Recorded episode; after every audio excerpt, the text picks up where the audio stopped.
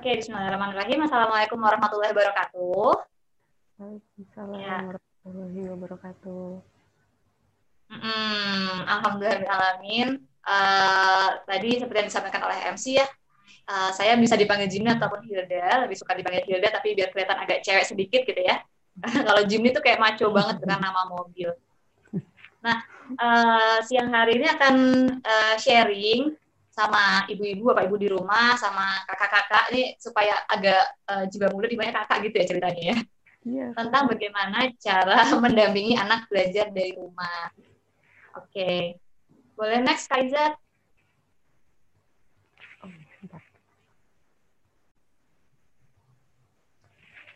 Nah, kita akan membahas tiga poin utama hari ini. Yang pertama adalah uh, kenapa sih untuk sekarang momen saat ini tuh kita perlu belajar dari rumah. Yang kedua, dan apa sih tantangan yang dihadapi ketika eh, anak-anak uh, sekarang harus belajar dari rumah? Dan yang ketiga adalah gimana kiat mendamping, mendampingi anak belajar dari rumah. Next.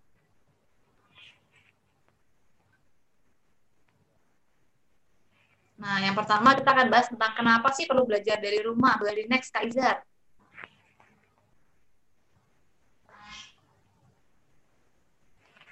Oke, ini adalah uh, data COVID ya. Saya ambil dari web resminya pemerintah, covid19.go.id. Ini data per kemarin, 11 September 2020. Jadi, kalau kita bisa lihat di situ, itu kita bisa lihat kalau grafiknya itu masih naik gitu, kasusnya tuh masih naik terus. Bahkan sudah uh, per beberapa hari lalu sudah tembus sampai 200 ribu kasus gitu kan, dengan jumlah kenaikan perharinya itu uh, semakin banyak dari hari ke hari. Sampai kalau misalkan kita tahu uh, tanggal 14 ya di Jakarta akan mulai PSBB total. PSBB lagi gitu setelah kemarin mencoba untuk dilonggarkan. Mungkin nanti uh, tidak menutup kemungkinan beberapa daerah yang lain juga akan melakukan hal yang sama gitu kan.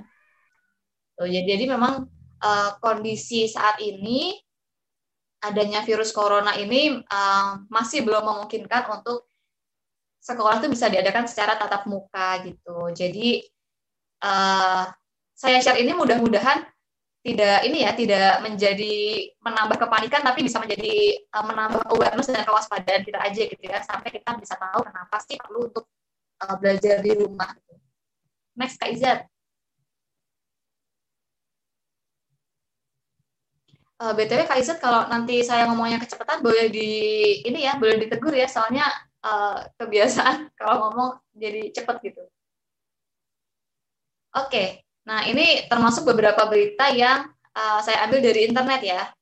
Uh, beberapa berita ketika kemarin uh, sempat diizinkan sekolah di zona hijau dan zona kuning untuk uh, melaksanakan tatap muka gitu ya, meskipun tidak setiap hari, masih uh, ya nggak tahu kebijakan sekolah dengan orang tua seperti apa, tapi diizinkan untuk tatap muka akhirnya ada beberapa kasus yang muncul kluster sekolah ini menjadi kasus-kasus baru uh, penyebaran virus corona gitu. Jadi uh, untuk itu kenapa sekarang masih berlanjut lagi nih uh, belajar dari rumah gitu. Meskipun sudah dari bulan Maret ya sudah enam bulan berjalan dan belum tahu akan sampai kapan. Oleh karena itu penting nih untuk kita akhirnya membahas gimana sih cara mendampingi anak belajar dari rumah karena pasti butuh tips and trick gitu kan butuh apa sih yang perlu dilakukan kayak gitu. Uh, yang tadi saya sampaikan juga mudah-mudahan ini saya share bukan untuk menambah uh, panik gitu ya kayak aduh gimana nih virus corona? Aduh gimana aduh gimana? gitu. Tapi uh, menjadi kewaspadaan dan menjadi apa ya awareness menambah awareness para orang tua untuk bisa menjaga putra putrinya seperti itu. Berikutnya Kaizat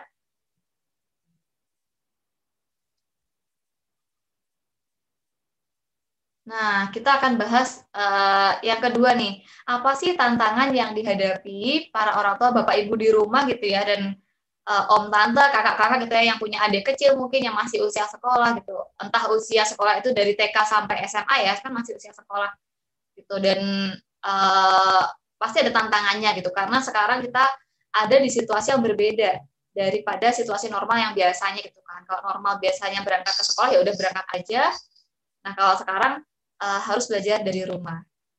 Next, apa sih tantangannya? Kita coba lihat sama-sama ya. Nah, Uh, yang pertama, ini mungkin tantangannya kayak gini. Kalau biasanya situasi normal, kalau yang namanya hari pertama ke sekolah tuh ya udah gitu tinggal orang tua nggak uh, melepas anaknya, oke okay, silakan berangkat terus anaknya happy gitu kan, oke okay, sekolah ye gitu ketemu teman-teman. Nah di new normal ini ada sesuatu yang berbeda gitu. Kalau uh, mungkin kayak di gambar sebelah kanan ya, harus orang tuanya harus uh, ngecek gimana cara online-nya, gimana cara ketemu gurunya gitu kan lewat uh, berbagai aplikasi atau fitur-fitur yang ada itu gimana cara makainya gitu. Karena ya masih SD mungkin nggak bisa dilepas itu kan. Belum lagi kalau yang seperti ibu-ibu yang digambar itu ada adiknya lah, ada kakaknya lah, belum lagi kakak yang lebih besar mungkin gitu kan. Jadi uh, sambil riuh ngurus anak, tapi uh, harus di depan laptop itu sekarang untuk persiapan hari pertama sekolah. Jadi ada tantangan tersendiri dengan perubahan kebiasaan tadi itu. Next, berikutnya. Apa tantangan yang lainnya? Nah, ini tantangan yang lainnya nih. Uh, kalau misalkan dulu di tahun ajaran baru kalau nggak ada corona ya situasinya normal biasanya tuh mungkin orang tua suka ngambek nih suka marah suka negur anaknya kalau uh, kebanyakan di depan gawai gitu kan uh, jangan di depan gadget terus gitu gitu kan dimarahin. Tapi sekarang di masa pandemi justru sebaliknya. Orang tua marah ketika anak tuh meleng dari gadget gitu kan. Itu dipantangin tuh videonya dipantangin gadgetnya dipantangin laptopnya bu guru jelasin apa gitu kan. Jadi ada perubahan kebiasaan juga gitu yang uh, mungkin screen time anak juga jadi uh, berubah gitu ya. Yang tadinya dibatasi supaya tidak terlalu kecanduan atau uh, bisa termanage dengan baik dengan kegiatan yang lain akhirnya sekarang uh, screen time jadi lebih banyak karena emang ya butuh butuh melihat screen untuk bisa belajar bertemu dengan guru secara di, secara daring kayak gitu. Yang lebih uh, parah ya mungkin lebih lebih apa ya lebih uh, menyedihkannya atau ya menyedihkan sih ini. Ini yang sebelah kanan nih online classes behind the camera gitu kan. Anaknya kelihatan kayak uh, stay tune gitu kan tertib rapi gitu di depan kamera. Ternyata di, di balik layar tuh ada ibu yang sedang memegang uh, apa itu pecutan ya yang sedang sedang megang pukulan gitu intinya supaya anaknya tetap stay tune di depan kamera kayak gitu. Jadi ini tantangan juga gimana caranya uh, membuat anak yang biasanya kalau sekolah normal mereka mungkin uh, nggak nggak apa ya lagi nggak konsen atau lagi uh, jenuh mereka ada ada teman ngobrol sedikit terus mereka bisa fokus belajar lagi. Nah kalau ini kan nggak bisa ya karena online jadi mereka sendirian gitu nggak nggak bisa nyambi nyambi ngobrol sama teman atau mencari uh, apa gitu kesibukan yang lain. Karena kalau sibuk ngapain ntar orang tuanya bilang kamu meleng gitu. Terus guru gurunya nyariin atau gimana kayak gitu. Jadi tantangan juga gimana caranya membuat anak bisa uh, betah gitu di depan layar. Next. Berikutnya. Nah ini uh, kenapa sih kita perlu bahas tentang kiat mendampingi anak uh, belajar dari rumah jangan sampai terjadi kayak gini nih gitu kan. Ditanyain mau ke mana anaknya udah bawa koper ternyata mau ke rumah ibu guru gitu. Soalnya ibu ngajarnya marah-marah mulu gitu kan. Ini termasuk uh, tantangan juga karena orang tua di masa pandemi ini orang tua atau mungkin orang uh, orang dewasa di sekitar anak-anak atau mungkin pengasuhnya gitu ya. Karena kan uh, belum tentu semua di ini sama orang tua dihandle sama orang tua kan. Uh, barangkali karena biasanya tinggal ngantar anak ke sekolah, terus gurunya di sekolah yang pusing ngajarin uh, anak orang sekian banyak gitu ya, sekarang harus ngajarin sendiri si anak di rumah gitu. Jadi uh, mungkin tidak terbiasa ngajarin, mungkin juga orang tua uh, ada beban-beban yang lain. Belum lagi kalau orang tua sambil bekerja ya, sambil orang tua WFH juga harus dampingin anak sekolah juga gitu. Pasti bebannya bertambah kayak gitu. Dan ketika beban bertambah, stres bertambah, uh, tidak menutup kemungkinan orang tua tuh jadi emosi gitu kalau anaknya nggak bisa bisa diajarin kalau orang anaknya nggak ngerti-ngerti atau anaknya nggak disiplin gitu kan. Akhirnya uh, terjadilah yang marah-marah kayak gitu gitu. Sehingga anak merasa udahlah belajar tantangannya susah. Terus orang tuanya marah-marah mulu. Terus akhirnya jadi kayak digambar itu anaknya bawa koper mau kabur ke rumah ibu guru aja lah gitu. Next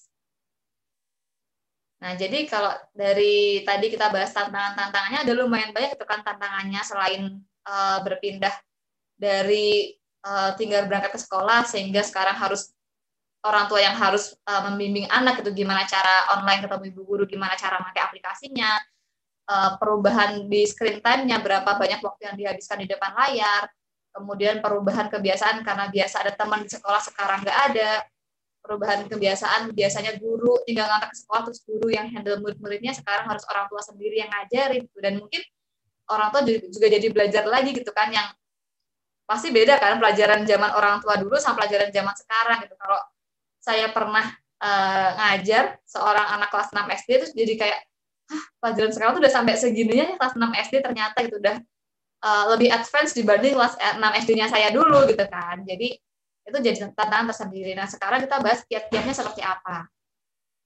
Next, Kak Izat.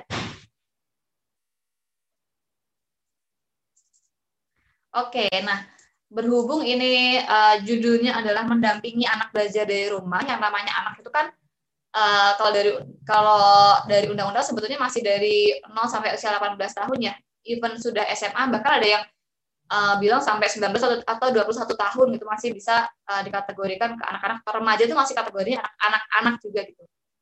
Jadi ini akan dibahas uh, di range usia sebesar itu gitu, usia 0 sampai 18 tahun.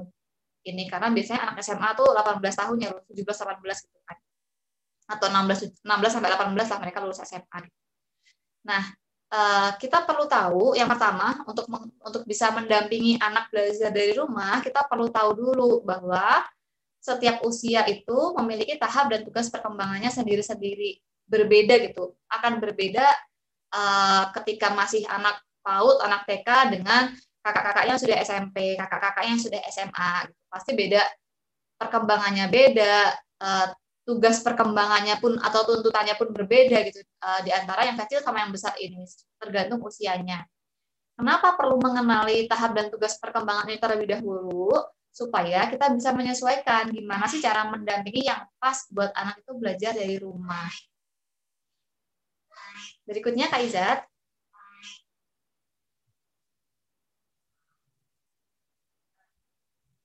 Next Kak Izat.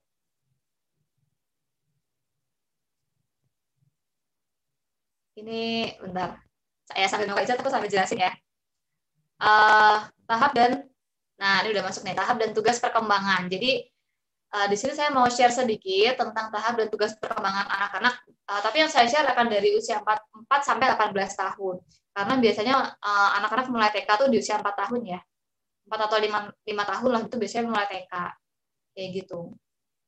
Nah uh, di sini supaya ketahuan nih bahwa setiap usia itu memang punya uh, tahap perkembangan dan tugas perkembangan yang berbeda pada akhirnya. Buat anak usia 4 sampai 6, 6 tahun nih, dia perkembangan secara fisiknya dia masih uh, melakukan perkembangan motorik. Motorik itu uh, gerakan gitu ya. Bisa jadi motorik kasar semacam uh, berjalan, melompat, berlari, itu termasuk motorik kasar ataupun motorik halus seperti menulis, gerakan-gerakan yang sifatnya lebih detail gitu gerakan-gerakan yang uh, lebih membutuhkan keterampilan dan kelihayan uh, anggota gerak kayak gitu. Nah, untuk anak usia 4 sampai 6 tahun masih di situ, dia masih berkembang motoriknya dan masih berkembang koordinasi visual motornya. Koordinasi visual motor itu uh, koordinasi antara penglihatan dengan anggota gerak gitu kan. Misalkan mengancingkan baju itu kan butuh melihat di mana lubang kancingnya gitu kan, sambil dia masukin kancingnya itu ke lubang ke lubang kancing kayak gitu.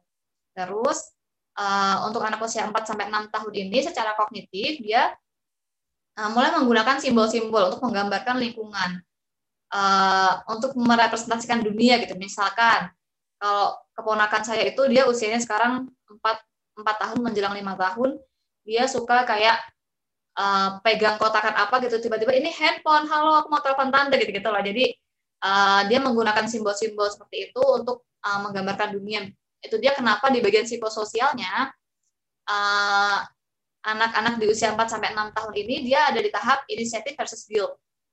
Ini tahap apa sih gitu? Apa sih inisiatif versus guilt ini gitu? Nah, anak-anak di usia ini 4 sampai 6 tahun ini mereka sedang masa-masanya berusaha melakukan sesuatu gitu. Berinisiatif melakukan sesuatu, melihat keadaan, melakukan lalu melakukan sesuatu atau membuat sesuatu gitu. Nah, di sini uh, penting nih akhirnya untuk uh, orang tua, bapak, ibu atau mungkin om tante atau pengasuh gitulah intinya ya. Uh, untuk bisa mengapresiasi apa yang sudah apa yang sudah anak usahakan, apa yang sudah anak lakukan, termasuk uh, penting untuk mencari tahu perspektif anak ketika dia melakukan sesuatu yang kita anggap ini nggak boleh kayak gini, tapi ternyata mungkin dia uh, sedang melakukan sesuatu yang menurut dia tuh baik gitu. Kayak misalkan saya kasih contoh, uh, beberapa saat lalu keponakan saya tuh ngumpulin buah jambu di uh, halaman belakang rumah di mana kalau buah jambu udah jatuh kan kotor ya kena debu kan. Mungkin kalau orang dewasa uh, gemes gitu ya kayak jangan jangan jangan nggak usah nggak usah nggak usah. Tapi pas saya, saya coba tanya gitu saya coba tanya dulu itu uh, lagi ngapain? Mbak lagi ngapain? Ternyata dia bilang ini lagi nyiapin makanan buat angsa karena emang di rumah lagi ada ada angsa kan di belakang. Lagi nyiapin makanan buat angsa gitu. Jadi kan sebetulnya sesuatu yang dilakukan tuh baik gitu loh. E, ketika kita larang akhirnya hal-hal baik yang diusahakan tuh jadi e, berubah menjadi guilty gitu. Dia merasa bersalah dia sudah melakukan sesuatu tuh dia disalahkan. Dia merasa tidak apa ya tidak punya wewenang tidak bisa melakukan tidak punya apa ya tidak punya otoritas untuk melakukan sesuatu terhadap dirinya sendiri gitu atau buat lingkungan sekitarnya gitu. Nah di sini uh, agen utama untuk bisa membantu hal tersebut itu adalah keluarga inti sebetulnya. Keluarga inti itu ya berarti uh, ayah ibu terus kakak adik eh kakak kakak lah ya berarti ya kakak yang bisa ngebantuin kayak gitu. Atau mungkin kalau ada pengasuh yang udah uh, setiap hari di rumah tuh bisa jadi berperan juga. Nah uh, tugas buat selain membuat dan melakukan sesuatu ini biasanya anak-anak usia ini juga melakukan yang tadi pretend play gitu. Bermain pura-pura juga kayak gitu. Terus ada tugas kemandirian buat anak-anak di usia ini adalah mereka bisa bantu diri. Bantu diri itu apa sih? Mereka bisa belajar untuk makan sendiri mereka bisa mandi sendiri mereka bisa buang air kecil atau buang air besar sendiri atau membersihkan diri sendiri berpakaian sendiri lebih ke situ penekanannya gitu jadi uh, apa ya tahap-tahap awal untuk bisa memberikan kesempatan buat anak untuk mengurus dirinya gitu. Berikutnya buat anak 7 sampai 12 tahun, which ini adalah usia-usia anak SD gitu ya. Di usia ini secara fisik anak-anak itu sedang mengembangkan motorik halusnya. Uh, ya nggak sedang sih, tapi dia um, kan sudah sudah dimulai dari usia sebelumnya ya, tapi di usia ini masih terus berkembang gitu motorik halusnya. Juga uh, koordinasi visual motornya itu terus berlanjut perkembangannya kayak gitu. Jadi masih terus dimatangkan gitu biasanya kalau anak usia SD ini kan mereka mulai uh, kalau di olahraga tuh biasanya ada lempar tangkap bola gitu-gitu mulai dari bola besar sampai bola yang lebih kecil kayak gitu terus secara kognitif uh, anak-anak usia ini sudah mulai bisa menambah mengurangi atau mengubah sesuatu informasi gitu. Jadi kalau misalkan matematika dia sudah bisa juga untuk uh, melakukan operasi penjumlahan pengurangan atau operasinya sederhana sifatnya. Jadi dia sudah mulai bisa berpikir logis. Untuk menyelesaikan masalah itu dia sudah mulai tahu gimana caranya. Walaupun kalau diajakin yang abstrak banget dia masih belum bisa. Jadi dia masih dalam masa peralihan antara yang konkret menuju yang menuju yang abstrak kayak gitu nah secara psikososial perkembangan psikososialnya anak di usia ini itu sedang ada di tahap industri versus inferiority di mana uh, dia mulai mengembangkan apa ya kompetensinya. Anak-anak usia SD itu dia mulai kan usia sekolah ya. Uh, dia mulai mengembangkan uh, kemampuan dia dia sudah mulai mengenali dia bisa apa gitu. Nah di tahapan ini penting untuk diapresiasi gitu untuk uh, atas kemampuan dia atas usaha dia atas uh, capaian dia gitu. Ketika sudah dia melakukan, uh, melakukan sebuah usaha terbaiknya dia itu perlu diapresiasi. Karena ketika ada salah sedikit atau misalkan dia dibanding-bandingkan gitu ya sama temannya secara secara kasar gitu mungkin dibanding-bandingkan sama yang lain akhirnya akan uh, yang tumbuh tuh justru versusnya ini si inferiority-nya ini gitu. Di mana anak akan merasa oh aku nggak bisa melakukan apa pun nih oh aku nggak punya uh, kemampuan yang layak nih aku nggak nggak patut untuk dihargai dia akan merasa minder gitu di, uh, ketika ada di lingkungan sosialnya kayak gitu merasa inferior nah biasanya uh, di tahap ini pun dia uh, sedang ada di tahap berusaha membuat sesuatu bersama-sama. Jadi karena udah masuk usia SD ya, jadi dia mulai main sama temennya, mulai uh, bikin PR sama temennya, belajar bareng sama temennya kayak gitu. Dan agen utama, agen utama tuh yang uh, yang bisa mendukung perkembangan atau tugas atau tuntutan perkembangan di usia ini adalah lingkungan sekitar sebetulnya. Kalau tadi di anak yang lebih kecil masih keluarga inti aja cukup, kalau sekarang dia sudah mulai mengenal lingkungan sekolahnya, sudah mulai terpengaruh tetangga-tetangganya, teman-teman sebaya di sekitar rumahnya kayak gitu. Nah, terus uh, apa sih tuntutan perkembangan kemandirian buat anak-anak di usia ini? Itu biasanya adalah mengelola kegiatan pribadi dan bersosialisasi. Dia udah mulai bisa uh, di, diminta untuk ayo kak uh, waktunya belajar atau ayo dia waktunya belajar itu dia udah mulai bisa oke okay, waktunya belajar gitu akan lebih lebih ngerti dibandingkan tadi usia sebelumnya gitu, usia 4 sampai 6 tahun yang tadi itu gitu. Dan bersosialisasi karena tadi sudah mulai mengenal teman dan lingkungan sekitar kan. Next. Berikutnya, ini anak usia 12 sampai 18 tahun. Ini sebetulnya SMP SMA lah ya, udah mulai masuk uh, remaja gitu.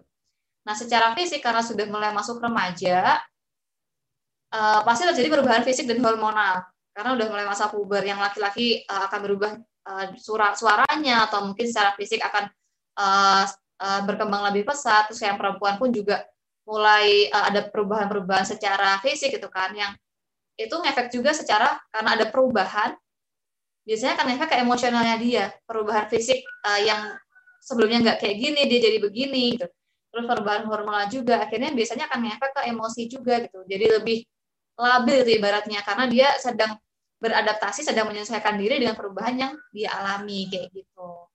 Nah, secara kognitif, anak-anak di usia remaja ini sudah bisa memahami informasi yang lebih abstrak ketimbang yang tadi sebelum-sebelumnya. Kalau yang tadi 4 sampai 6 tahun itu lebih ke konkret, dia tuh bisa belajar kalau ada bendanya banget. Anak SD itu sudah mulai bisa uh, pakai simbol-simbol aja tuh cukup gitu kan, misalkan pakai angka terus dia jumlah kurang tuh udah mulai bisa. Nah, di usia remaja ke atas dan seterusnya ini sudah bisa lebih berpikir lebih abstrak lagi dia sudah bisa mulai menganalisis, mensintesis atau membuat merangkaikan berbagai informasi yang dia punya menjadi informasi yang baru. Dia sudah mulai bisa melihat berbagai alternatif penyelesaian masalah, itu sudah mulai bisa di situ di usia 12 sampai 18 tahun ini. Terus secara secara psikososial apa nih tugasnya? Nah, secara psikososial dia ada di tahap identity versus identity confusion. Jadi uh, kalau biasanya tuh tagline-tagline yang ramai itu dibahas tuh lagi nyari jati diri lagi nyari identitas diri. Itu, itu emang emang ya emang lagi masanya gitu. Anak-anak remaja ada di situ. Dia kenapa mereka suka uh, di tahap ini mereka akan berusaha untuk mengenali diri. Mengenali terus mereka akan memutuskan akan pengen jadi orang seperti apa itu dia kenapa agen utama yang berperan di uh, tahap perkembangan ini adalah peer groupnya atau out groupnya. Peer group itu teman-teman yang uh, di lingkaran dia out group itu yang tidak dia pilih menjadi teman-teman terdekat itu dia akan mengidentifikasi oh apa sih yang dia suka dari teman-teman terdekatnya ini? Apa yang dia kurang suka dari teman-teman di luar lingkarannya? Kenapa dia tidak bergabung dengan mereka? Kenapa dia bergabung dengan yang ini? Dia akan mulai mengidentifikasi itu nah selain peer group ataupun out group penting juga biasanya mereka ini mulai melihat tokoh atau influencer gitu kan.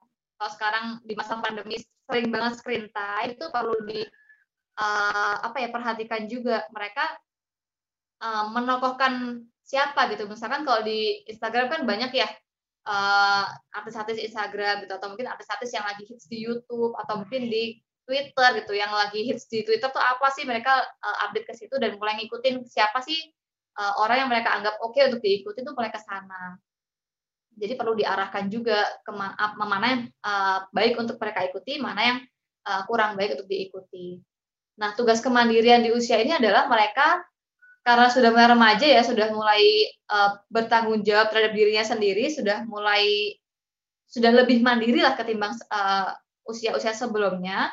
Tugasnya tuh sudah masuk ke mereka mulai mengelola kegiatan pribadi, mengelola tugas sekolah, mereka mengelola aktivitas sosial. Jadi lebih bertanggung jawab sama apa yang perlu dilakukan sendiri gitu, apa yang perlu dirinya lakukan gitu di setiap peran yang dia punya, peran sebagai anak, peran sebagai teman, peran sebagai murid dan peran-peran yang lainnya gitu. Next. Selanjutnya, terus kalau udah tahu uh, tahap dan tugas perkembangan, terus apa sih emang hubungannya apa sama mendampingi belajar dari rumah ini gitu. Nah, kalau sudah tahu tahap dan tugas perkembangannya, kita jadi uh, orang dewasa tuh jadi lebih tahu gitu, lebih bisa memperhatikan tiga hal. Yang pertama titik berat pembelajaran. Tadi kan karena setiap usia ternyata ada tugas perkembangannya masing-masing, ada tuntutan perkembangannya masing-masing. Yang kecil udah e, harus bisa bina diri, yang SD udah mulai bisa berteman, udah bisa mulai e, tahu aktivitas pribadi, yang SMP SMA sudah harus mulai mengelola ini dan itu gitu kan, yang berhubungan sama dirinya gitu. Jadi e, itu penting untuk diajarkan juga di samping hal-hal yang sifatnya akademik gitu kan. Karena keterampilan-keterampilan life skill kayak gini, keterampilan hidup kayak gini yang akan membantu mereka untuk survive di kehidupan-kehidupan berikutnya kayak gitu. Nanti kalau yang akademik mungkin kita akan lebih bahas di uh, di slide-slide berikutnya. Yang kedua, setelah tahu tahap dan tugas perkembangan, kita jadi bisa uh, mengukur seberapa sih porsi pendampingan yang perlu kita berikan. Kalau anaknya masih TK, nggak mungkin dong disuruh, ya udah eh, online sendiri kan nggak mungkin. Atau masih SD pun juga nggak mungkin gitu, suruh uh, otak-atik laptop sendiri karena mungkin masih agak bingung gitu gimana cara mengoperasikannya gitu kan. Terus uh, perlu didampingi juga terkait penggunaan gawai juga kan supaya tidak mengakses hal-hal yang tidak diharapkan. Sedangkan kalau SMP SMA mungkin pendamping porsi pendampingannya tidak sebesar ketika masih usia kecil gitu kan. Mereka sudah mulai bisa mengotak-atik laptop sendiri, mengotak-atik gawai sendiri, mulai bisa nyoba-nyoba oh cara memakai Zoom tuh kayak gini nih, cara pakai uh, YouTube, cara pakai Google Meet itu kayak gini, cara ngerjain tugas dan kirim ke guru tuh kayak gini tuh sudah mulai bisa mengusahakan sendiri. Gitu. Jadi uh, nah ini juga penting juga ketika anak sudah mulai usia remaja tadi itu penting juga untuk akhirnya uh, mengajarkan mereka meregulasi diri. Regulasi diri itu mengelola dirinya. Untuk oke okay, sekarang jam belajar, fokus belajar dulu. Oke okay, sekarang sudah selesai jam belajar, sekarang sudah boleh uh, nonton-nonton sedikit lah buat uh, apa hiburan gitu kan, buat refreshing sedikit sebelum mungkin ngerjain tugas sekolah yang dikasih sama guru buat besokannya gitu mungkin atau mungkin sudah mulai bisa bantu-bantu orang tua juga dan seterusnya gitu. Yang ketiga adalah per, uh, dari tahu tugas dan tahap perkembangan tadi jadi bisa menyesuaikan lagi dengan oh gimana sih metode pengajaran yang pas buat uh, mendampingi atau mengajarkan pembelajaran ini buat anak-anak selama di rumah. Kalau tadi misalkan anak-anak uh, usia 4 sampai 6 tahun sampai bahkan 11 tahun kan masih lebih mudah dengan hal-hal yang konkret. Apalagi 4 sampai 6 tahun masih lebih mudah dengan bahasa yang sederhana. Itu dia kenapa kalau mendampingi anak nggak bisa nih kita uh, masih 4 sampai enam tahun ya kita langsung kasih tugasnya kamu nanti uh, ngerjain ini ya bisa kamu ngerjain ini ngerjain ini ngerjain ini gitu. Insya Allah anak-anaknya bakal lupa gitu kayak ini ibu ngomong apa sih? Bapak ngomong apa sih? Ini kakak ngomong apa sih? gitu uh, mereka kan masih bingung karena mereka masih butuh hal yang konkret dan sederhana. Sedangkan semakin uh, besar semakin tadi remaja dia sudah mulai bisa untuk dikasih tahu uh, kakak nanti kata gurunya uh, akan ada tug, uh, jadwal ini ini ini ini kamu tugasnya ini ini ini gitu. Itu udah bisa gitu untuk mengelola sendiri gitu. Kemudian penting juga nih uh, terkait metode pengajaran ya ketika tahu uh, usia anak berapa tahap perkembangannya kayak gimana oh ternyata kapasitas kognitifnya masih kapasitas kognitifnya masih di sini nih itu ngefek juga ke rentang konsentrasi sebetulnya Nah, terkait tentang konsentrasi ini ada banyak sekali sumber yang uh, menyebutkan anak usia segitu tuh biasanya usia biasanya sekian menit nih uh, konsentrasinya. Nah, kalau di rata-rata secara umum ya itu uh, biasanya dikatakan bahwa uh, seorang manusia itu bisa berkonsentrasi satu sampai dua kali lipat usianya dalam menit ya. Misalkan anak usia 5 uh, 5 tahun, dia rentang konsentrasinya akan uh, sekitar 5 sampai 10 menit kalau udah sampai di situ dia uh, perlu dikasih jeda gitu karena uh, sudah overload ibaratnya. Jadi dia perlu kasih jeda supaya setelah jeda itu dia bisa fokus lagi.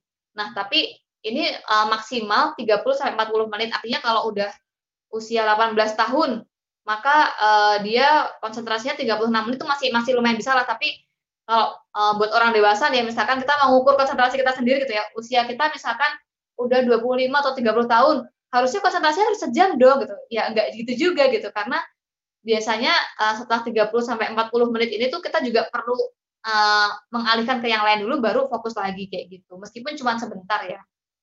Gitu. Nggak harus yang uh, mengalihkan ke yang lain terus ngegame dulu satu jam itu nggak gitu juga sih gitu. Jadi butuh jeda lah dia butuh jeda sebentar kayak gitu nah ini penting supaya orang tua akhirnya tidak memaksakan ya. Orang tua tidak memaksakan ya kamu harus fokus kamu nggak boleh meleng kamu nggak boleh ini nggak boleh itu gitu. Misalkan ke anak-anaknya padahal ya secara usia memang konsentrasinya masih segitu masih di rentang sependek itu gitu misalkan.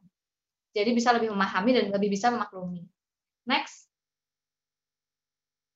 Selanjutnya kalau udah tahu uh, tahap perkem eh, tahap perkembangan tugas perkembangan terus uh, tahu tiga hal tadi itu gimana menyesuaikannya ini hal-hal yang uh, sifatnya teknis sih kalau sebenarnya kalau cari-cari di internet pun juga pasti banyak banget yang ngasih tips-tips kayak gini. Jadi saya nggak akan bahas banyak di bagian ini karena insya Allah sejak awal uh, peralihan belajar dari offline ke belajar online itu bapak, ibu, kakak-kakak di rumah atau pengasuh, om tante pun sudah uh, mulai mengupayakan hal ini insya Allah ya. Yang pertama adalah membuat daftar jadwal orang tua atau pengasuh dan jadwal anak.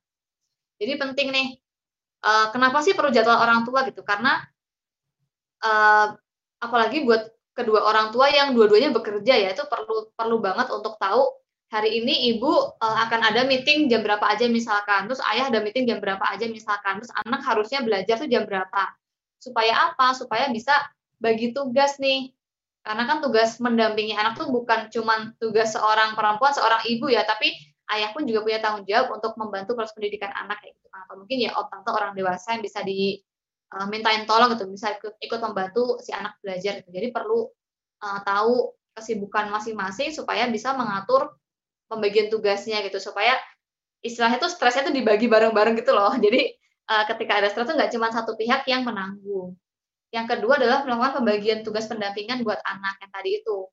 Kalau misalnya anaknya usia SD, mungkin jadi perlu berkompromi. Uh, hari ini yang diutamakan meeting dulu, sedangkan pengerjaan tugas mungkin diaturnya uh, jamnya di jam berapa gitu.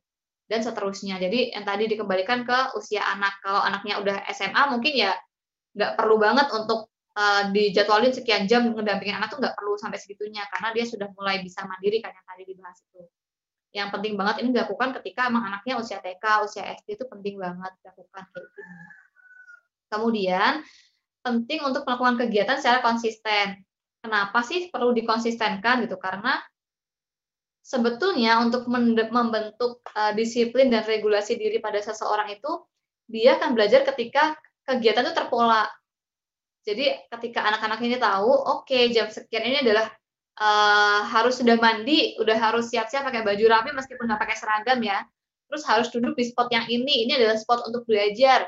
Jam segini ini waktunya belajar sampai jam sekian. Terus setelah itu baru boleh uh, istirahat, boleh main, boleh makan dan seterusnya. Jam segini waktunya olahraga bareng nih, gerak-gerak itu supaya uh, nggak bosan, supaya nggak jenuh dan supaya nggak sakit-sakit badannya. Jadi ketika itu dikonsistenkan, anak tuh akan belajar uh, membentuk pola pada dirinya oke dia akan lama kelamaan dia akan auto begitu gitu ibaratnya jadi tanpa perlu di uh, marah-marahin lagi tanpa perlu di uh, apa ya dikerasin sama orang tua dia akan uh, lebih bisa diajak kompromi. Kakak ini waktunya belajar. Lebih bisa di, lebih bisa diingatkan seperti itu kayak gitu. Nah berikutnya penting untuk menerapkan disiplin positif dan mengajarkan regulasi diri sesuai dengan usia anak. Disiplin positif itu yang kayak gimana sih? Disiplin positif itu adalah kan selama ini uh, mungkin banyak ya yang berpikiran bahwa ya untuk mendisiplinkan anak itu ya harus dimarahin, harus harus ditegesin. Ditegesin itu biasanya orang mikirnya ya dengan dimarah-marahin gitu kan. Kalau dimarahin, dibentak dia lebih cepat nurutnya gitu. Uh, kalau bilang lebih cepat nurutnya mungkin iya. Karena dia lebih nurut karena dia takut sama otoritas gitu kan yang orang yang memarahi itu. Tapi uh, hal itu sesungguhnya tidak membentuk disiplin pada diri seorang anak karena dia nggak sadar banget kenapa dia perlu melakukan hal ini. Terus ketika otoritas yang suka marah-marah itu nggak ada, dia akan lebih longgar sama perilakunya sendiri kayak gitu. Jadi uh, perlu disiplin positif. Nah, disiplin positif itu adalah cara mendisiplinkan anak, ya nggak anak juga sih, mendisiplinkan individu dengan cara uh, pertama kita perlu uh, me, apa ya memahamkan, ngajak ngobrol kenapa sih uh, kegiatan ini penting untuk dilakukan? Kenapa sih, Dek, ini tuh kamu harus sekolah tuh kenapa? Harus belajar tuh kenapa? Kenapa perlu jam segini tuh belajar dulu, nanti baru boleh main? Kenapa sih, Kak, kamu tuh perlu sekolah, perlu uh, dibatasi juga waktu untuk uh, main gamenya misalkan atau gimana tuh mereka perlu tahu kenapa hal ini penting dan tidak penting untuk dilakukan. Selanjutnya, disiplin positif itu adalah mengajak mereka ngobrol ketika uh, mereka tahu nih ini penting untuk dilakukan. Ketika ini nggak dilakukan, apa sih konsekuensinya gitu?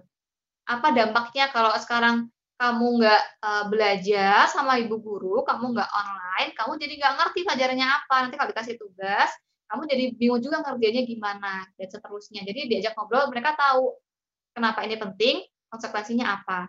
Berikutnya, diajak ngobrol, bikin kesepakatan. Oke, kalau misalkan uh, nanti kakak tidak melakukan ini, nanti adik nggak melakukan ini, kira-kira uh, konsekuensinya apa ya kak? Supaya nanti berikutnya kakak nggak mengulangi hal itu gitu, entah uh, dikurangi jam belajar, eh, jam bermainnya atau mungkin uh, ditambah pekerja tugas pekerjaan rumahnya atau yang lainnya. Tapi ini penting untuk disepakati. Jadi nggak satu pihak dari orang tua aja gitu. Tiba-tiba kayak kamu sih nggak belajar jadi sekarang kamu nggak boleh main game. Tahu-tahu kayak gitu. Mungkin anak jadi ngegerunduk kayak apa sih ngegondok apa sih nge menggerutu gitu menggerutu menggerutu karena dia merasa tidak ikut memutuskan apa konsekuensi yang akan dia hadapi ketika dia tidak melakukan hal tersebut. Begitu. Tapi ya balik lagi perlu disesuaikan dengan usia anak.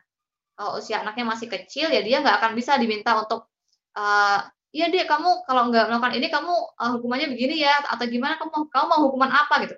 Mungkin anaknya bingung hah mau hukuman apa yang nggak mau lah dihukum mana ada orang mau dihukum gitu misalkan jadi perlu disesuaikan dengan usia anak.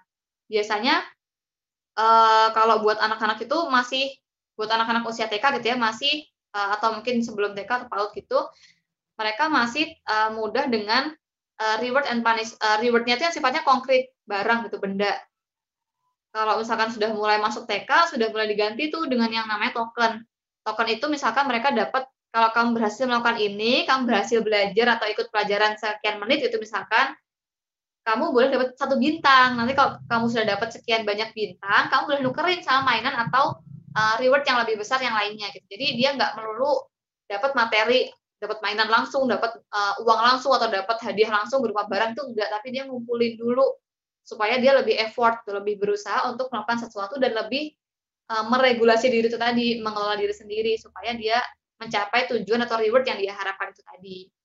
Kalau udah usia uh, SMP SMA mungkin uh, rewardnya bisa dengan pujian, bisa dengan senyuman, bisa dengan pelukan kayak gitu lebih ke apa ya hal yang sifatnya abstrak pun bisa kayak gitu karena sudah mulai tadi kan sudah bisa mulai menelaah gitu sudah mulai bisa berpikir bahwa ya ini pun hal-hal yang bentuk apresiasi dari orang tua ke saya gitu. Terus penting juga nih yang kelima adalah melakukan komunikasi dengan guru supaya apa? Supaya bisa bertukar informasi. Jadi orang tua pun bisa menginfokan uh, perkembangan anak sejauh ini di rumah kayak gimana. Karena kan sekarang lebih banyak orang tua yang mendampingi anak. Bisa juga bertukar ekspektasi.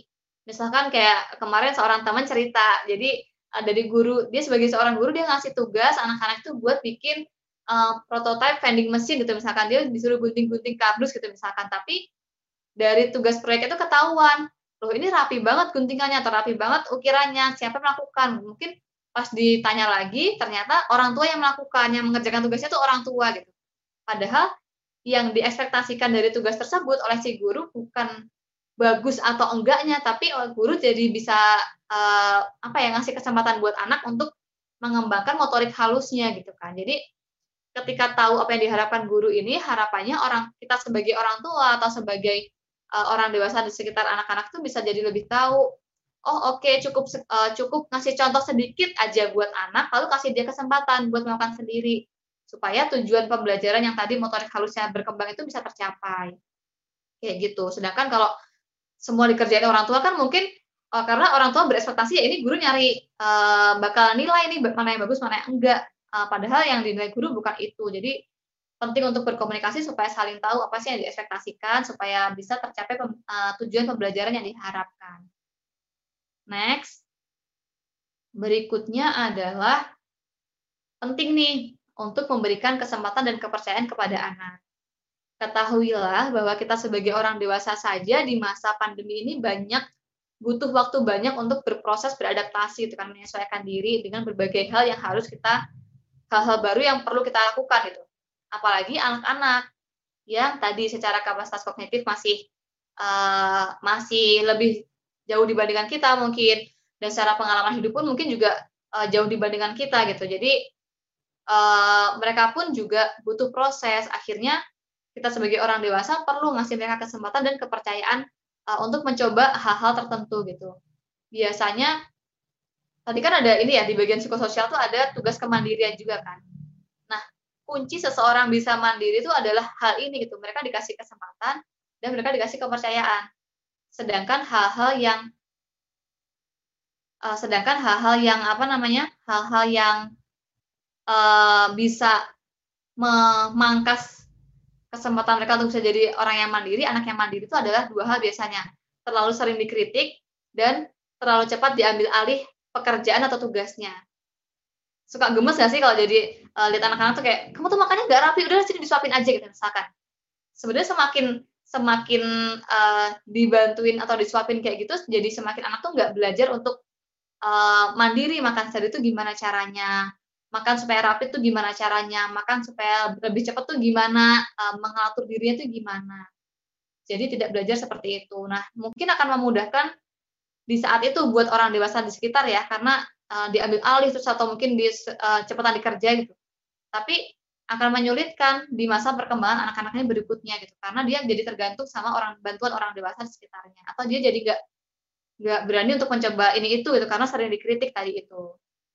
Berikutnya yang penting juga adalah punya fleksibilitas ekspektasi. Biasanya stres itu bermula dari uh, adanya tuntutan situasi adanya tuntutan diri yang uh, berjarak dengan sumber daya yang sebetulnya kita punya kayak misalkan kita nuntut nih ya harusnya kalau uh, online pun juga anak ini harus nanya bagus dong anak ini harus uh, konsentrasi terus dong ngedengerin gurunya dong. Atau mungkin kita ngasih tuntutan ke diri sendiri gitu misalkan ya uh, buat yang bekerja. Jadi harusnya bisa lebih oke okay lagi nih pekerjaannya dia sih dia koordinasinya nggak bagus atau gimana gitu. padahal ya sekarang situasinya sedang tidak normal gitu loh. Jadi kita perlu uh, fleksibel terhadap apa yang kita harapkan terhadap ekspektasi kita di masa yang tidak normal ini kayak gitu. Karena ketika ada gap atau antara tuntutan dengan sumber daya yang aslinya atau situasi kenyataannya atau realitasnya itu bisa memicu stres. Semakin besar gapnya semakin banyak kita nuntut tapi kita tidak fleksibel semakin uh, besar kemungkinan stresnya yang kita rasakan kayak gitu. Itu bisa mengganggu kesehatan mental. Bisa juga ngefek ke tadi uh, karena kita sendiri stres akhirnya mendampingi anak pun jadi muncul kekerasan verbal misalkan ngatain, marahin atau mungkin mengancam gitu. Kamu kalau nggak cepetan belajar nanti ibu gini ini atau ibu kunci di kamar mandi gitu misalkan. Padahal itu nggak baik juga buat perkembangan anak. Berikutnya ini um, terakhir. Berikutnya adalah next penting untuk uh, orang tua atau pendamping anak-anak ini untuk mengisi energi diri sendiri. Artinya mendampingi anak itu kan butuh energi ya, butuh kesabaran ekstra tadi itu untuk ngasih kesempatan, ngasih kepercayaan, untuk uh, bersabar ketika apa yang dilakukan anak itu belum sesuai yang kita harapkan sebagai seorang dewasa gitu kan, karena memang mereka masih belum kemampuannya masih segitu gitu ibaratnya. Jadi kita perlu ngisi energi diri sendiri, entah dengan uh, refreshing sejenak, ambil me time sejenak, melakukan hal-hal hobi-hobi sejenak itu supaya kita bisa lebih fresh dan lebih siap lagi untuk mendampingi uh, anak. Dan yang terakhir, tidak kalah pentingnya adalah self compassion sebetulnya atau uh, menghargai diri sendiri. Jadi kalau kita sudah berusaha mendampingi anak, sudah berusaha bikin jadwal, sudah berusaha untuk uh, ngajarin gimana sih uh, cara belajar ini dan itu, kita sudah berusaha untuk kita pun bahkan mungkin ikut belajar lagi tentang materi pelajaran itu gitu kan. Itu kita perlu menghargai apa yang sudah kita upayakan usaha-usaha terbaik yang sudah kita lakukan, kita perlu berterima kasih sama diri sendiri, dan selebihnya kita perlu menyadari bahwa ya nggak semua hal itu bisa kita kontrol, nggak semua hal bisa kita kendalikan. Misalkan ada kendala jaringan kayak tadi dialami sama sesi ngobrol sekali ini ya, harusnya mulai jam berapa, akhirnya mulai jam berapa karena ada kendala teknis atau kendala jaringan. Ya mau gimana lagi kalau urusan sama jaringan kan susah ya, nggak bisa kita kendalikan. Karena sinyal, oh harus uh, uh, bersahabat dong, nggak bisa gitu juga kan. Jadi ada hal yang akhirnya perlu kita uh, sadari bahwa itu di luar kendali kita sehingga kita uh, cukup fokus pada hal-hal apa sih yang bisa kita upayakan apa yang bisa kita kendalikan. Di luar itu kalau memang tidak bisa kita kendalikan ya udah kita uh, perlu bersabar terhadap hal itu kita perlu menerima hal itu kayak gitu. Begitu mungkin uh, untuk hal ini. Termasuk tadi ya mungkin ada sedikit kelupaan termasuk usaha terbaik orang tua mungkin kalau memang uh, terkendala di waktu untuk mendampingi bisa juga sebetulnya memanfaatkan ber berbagai media pembelajaran online yang ada gitu kan. Ada banyak banget kan aplikasi-aplikasi belajar atau mungkin sumber-sumber belajar dari YouTube atau dari mana pun tuh ada banyak banget. Itu termasuk usaha yang bisa dilakukan untuk uh, mendampingi anak belajar di rumah. Sekian terima kasih banyak. Aku kembalikan kepada Kak Izat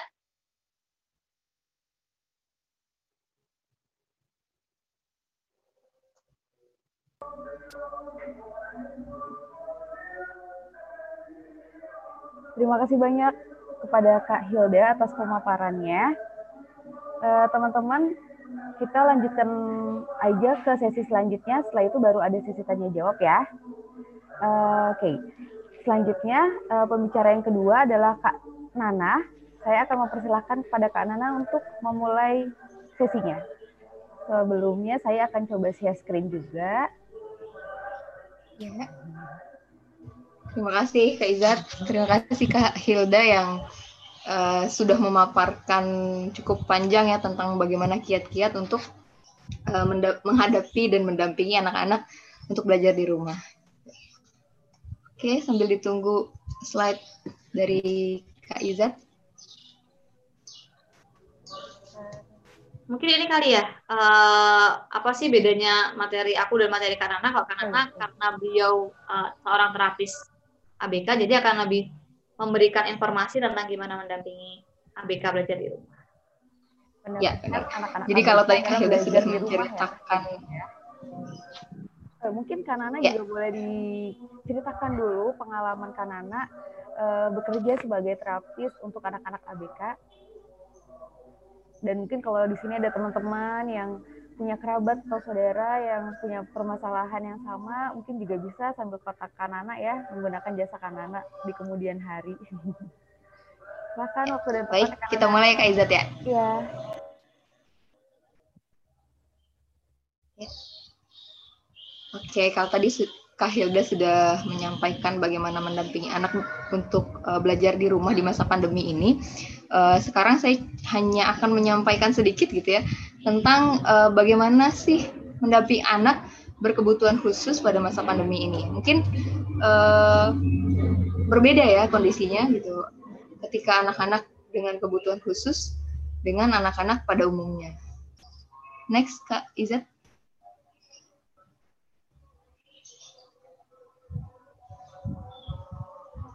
Uh, ya, sebelumnya perkenalkan saya Darneliana Septiani, biasa dipanggil Bu Nana kalau di uh, uh, terapi. Ini sedikit saja. Sekarang alhamdulillah uh, ibu dari dua anak, insya Allah menjelang tiga. Thanks kak.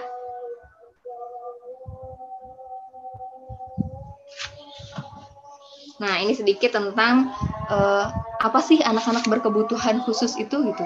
Siapa sih yang disebut dengan anak-anak berkebutuhan khusus gitu?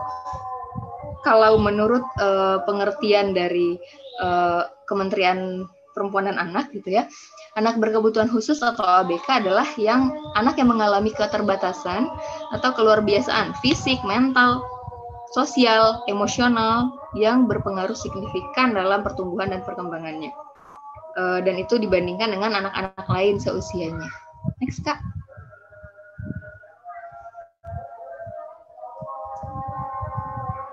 Nah, ini kalau definisi lain dari Prof.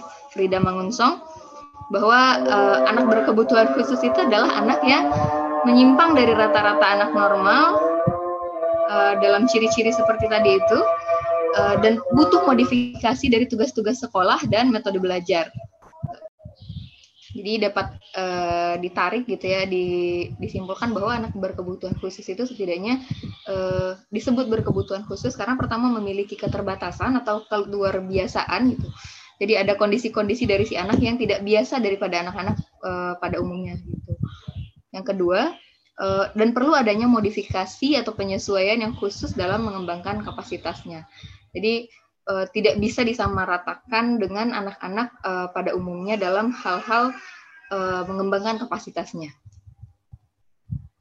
Lanjut, Kak Iza.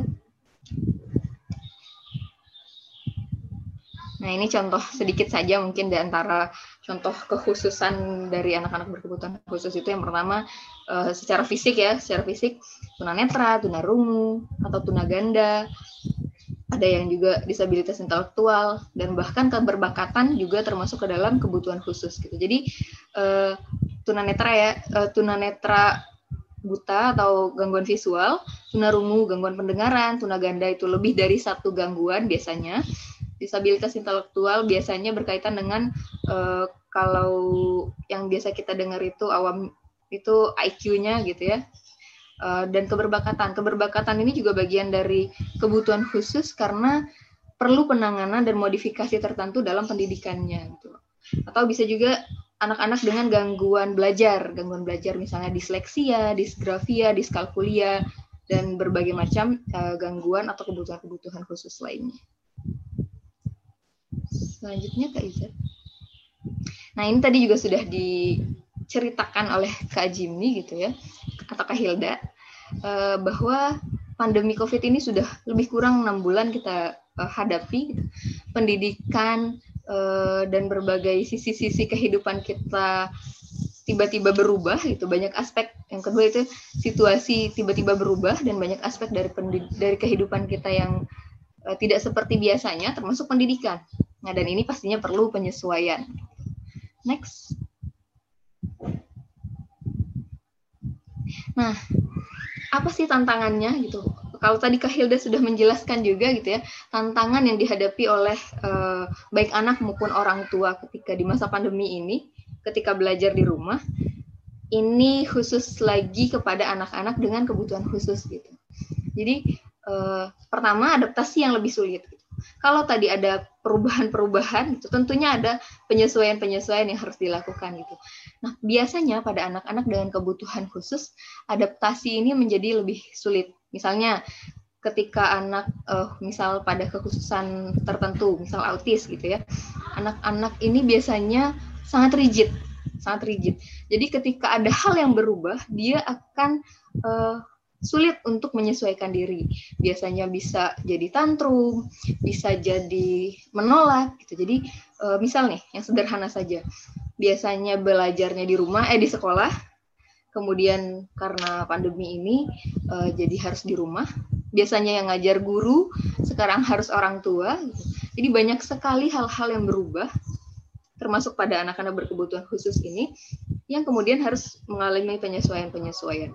Bahkan dalam kondisi normal saja gitu ya, maksudnya tidak dalam masa pandemi yang dengan berbagai macam hal yang tidak terkondisikan atau tidak bisa kita uh, prediksi ini, anak-anak berkebutuhan khusus ini pun dalam kondisi normal juga biasanya menghadapi hari-hari yang harus terus beradaptasi gitu ya.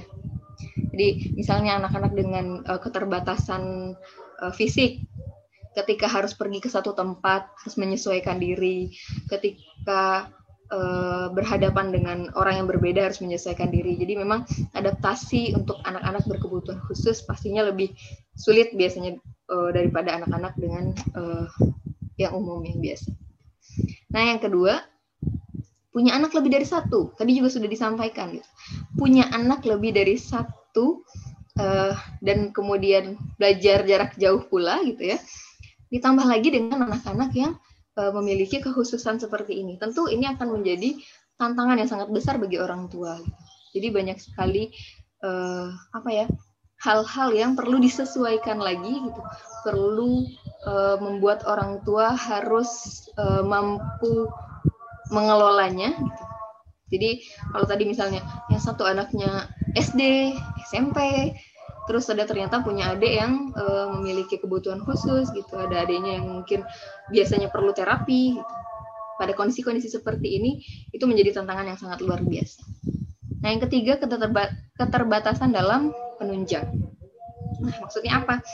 Jadi misalnya eh, hal-hal uh, yang ada di rumah itu mungkin tidak se ideal atau tidak seefektif bi dengan biasanya di, ketika di sekolah atau ketika di tempat terapi. Karena memang anak-anak berkebutuhan khusus itu biasanya gitu yang kebutuhan khusus tertentu memerlukan terapi ya. Sehingga uh, ada hal-hal yang perlu menunjang anak yang untuk uh, terapi sensori integrasi misalnya dia punya biasanya punya ruangan uh, yang cukup luas gitu ya untuk menjalankan terapi sekarang di rumah dengan ruangan yang terbatas dengan peralatan dan media yang terbatas gitu. jadi keterbatasan dalam hal untuk penunjangannya selanjutnya adalah uh, tantangannya lagi adalah ketika orang tua bekerja. Tadi juga sudah dijelaskan gitu ya oleh Kak Hilda. E, ketika orang tua bekerja, pastinya ini perlu penyesuaian-penyesuaian yang lebih e, harus detail lagi gitu, terutama bagi anak-anak yang berkebutuhan khusus ini. Oke, okay. selanjutnya Kak.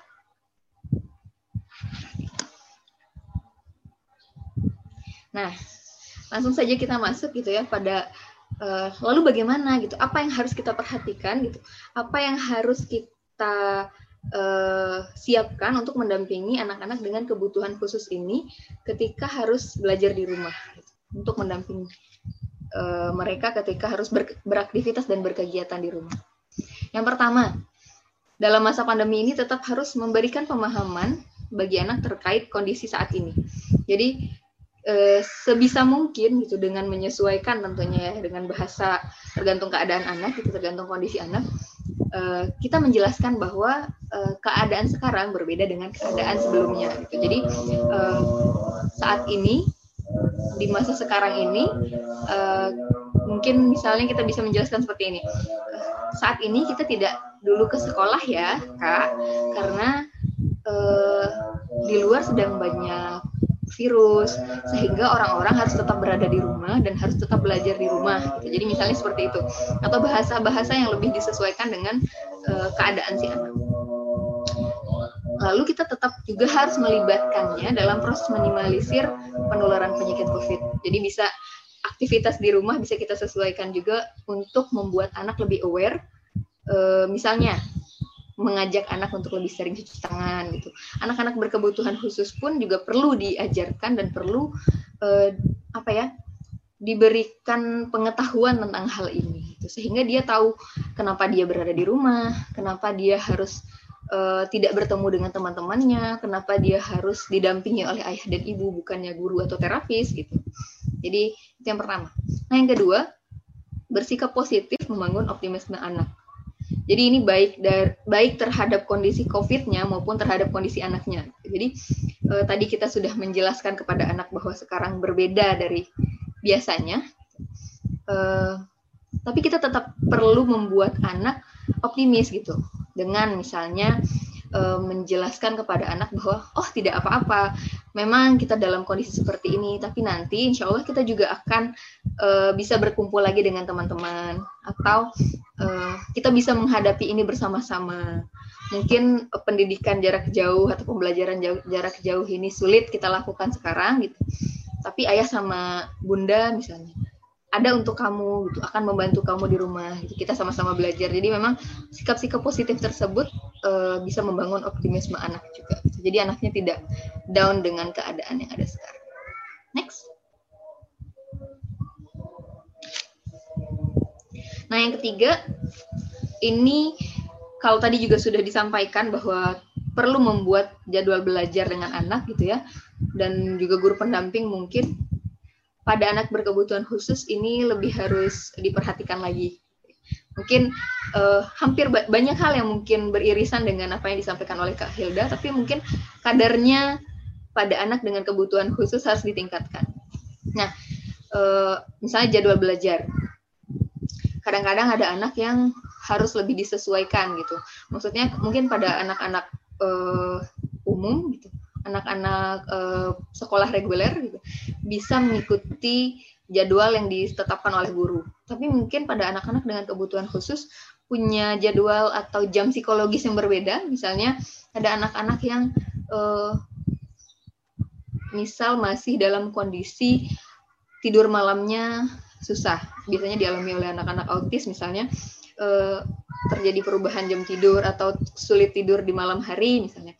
Sehingga uh, untuk belajar tersebut menjadi kadang-kadang sulit untuk sesuai jadwal. Nah, ini bisa perlu membuat jadwal belajar sehingga bisa mengkondisikan anak, gitu. bisa mengkondisikan anak untuk sesuai dengan jadwal tersebut. Nah, ini dibantu oleh guru pendamping biasanya ya. Nah, yang keempat untuk uh, kiatnya adalah mengatasi perilaku anak yang cenderung muncul dalam pembelajaran di rumah. Jadi maksudnya uh, anak-anak gitu ya yang biasa belajar di sekolah dengan guru kemudian menjadi di rumah dengan orang tua atau dengan kakak mungkin gitu itu kadang-kadang memunculkan perilaku-perilaku uh, yang cenderung misalnya menjadi kurang patuh gitu. karena mungkin di, di sekolah dia memandang guru itu uh, sosok yang tidak bisa dinego misalnya sehingga ketika di rumah dengan kakak jadi bisa lebih apa ya bisa lebih kendor gitu, bisa lebih sulit diatasi. Nah, untuk mengatasi hal-hal ini gitu, peran orang tua juga sangat penting gitu. Nah, peran orang tua misalnya eh, pada kondisi anak yang sudah lebih mampu untuk diberikan tanggung jawab gitu pada anak-anak dengan kebutuhan khusus tapi yang sudah advance misalnya itu harus lebih disiplin harus lebih um, membuat aturan gitu dengan konsekuensi-konsekuensi sama seperti anak-anak pada umumnya berarti ya uh, tapi disesuaikan dengan kemampuan anak pasti.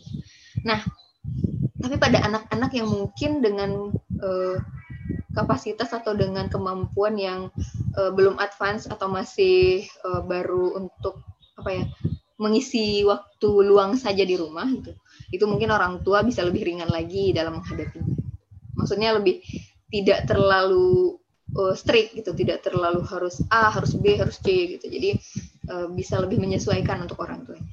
Nah yang kelima adalah menjadikan rumah tempat terapi yang aman dan menyenangkan. Nah ini yang sering uh, apa ya saya dengar gitu ya dari beberapa orang tua dengan anak berkebutuhan khusus banyak yang mengalami uh, kesulitan gitu banyak yang curhat gitu. Mereka merasa bahwa butuh terapi ini gitu. Maksudnya uh, dengan kondisi sekarang ini bagaimana caranya supaya anak tetap terapi? Bagaimana caranya supaya anak tidak mengalami kemunduran perkembangan atau tidak stuck pada perkembangan uh, atau program terapi yang sedang dijalankan gitu. Jadi memang ya biasanya anak-anak uh, dengan kebutuhan khusus tertentu pastinya mereka itu dua minggu tidak terapi kadang-kadang bisa terlihat itu perilakunya berubah gitu kemampuannya berubah gitu. Jadi signifikan memang perubahan bagi anak-anak berkebutuhan khusus ketika tidak terapi biasanya. Nah maka orang tua perlu menyediakan gitu ya perlu mempersiapkan rumah menjadi tempat terapi yang aman uh, dan juga menyenangkan bagi anak. Mungkin dengan menyediakan satu ruangan tertentu gitu untuk anak khusus untuk terapi gitu atau uh, dengan menyiapkan media-media yang uh, diperlukan gitu. Mungkin tidak tidak se apa ya? tidak seideal di tempat terapi, tapi mungkin dengan penyesuaian-penyesuaian di rumah. Selanjutnya Kakak.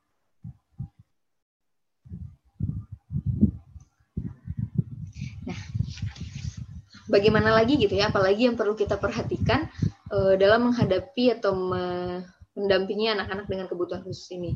Selanjutnya adalah menyiapkan obat, alat penunjang kesehatan dan kebutuhan pribadi. Ini sebenarnya bukan hanya untuk anak-anak dengan kebutuhan khusus ya, tapi biasanya anak-anak dengan kebutuhan khusus memiliki uh, apa ya keperluan terhadap hal ini lebih besar. Jadi misalnya uh, ada anak-anak uh, yang punya kecenderungan kejang misalnya atau uh, dengan kondisi tertentu dia biasanya kejang. Nah, itu perlu disiapkan obat kejang atau dengan kondisi-kondisi uh, lainnya. Ada yang perlu obat uh, apa ya? menenangkan diri misalnya atau hal-hal yang seperti itu itu perlu disiapkan pada masa-masa seperti ini. Jadi kita tidak harus keluar rumah, tidak harus uh, bolak-balik ke dokter gitu. Jadi bisa disiapkan di rumah. Nah, yang ketujuh adalah ini yang juga cukup penting gitu. Dan ini khususnya untuk orang tua. Adalah mengikuti komunitas dengan kondisi yang sama agar mendapat dukungan dan tidak merasa sendiri. Jadi tadi seperti yang sudah disampaikan Kak Hilda juga bahwa uh, apa ya orang tua biasanya mengalami stres gitu ya dengan anak-anak yang uh, berbeda-beda kondisinya dengan berbagai tuntutan-tuntutan gitu sehingga komunitas ini salah satu hal yang dibutuhkan oleh orang tua.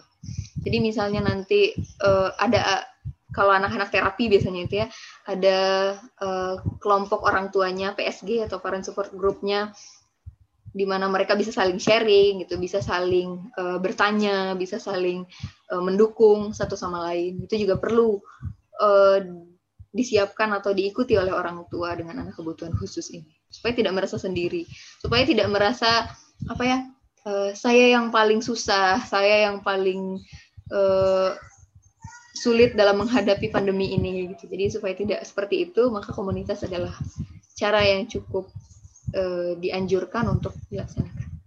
Next, Kak. Nah, ini tadi.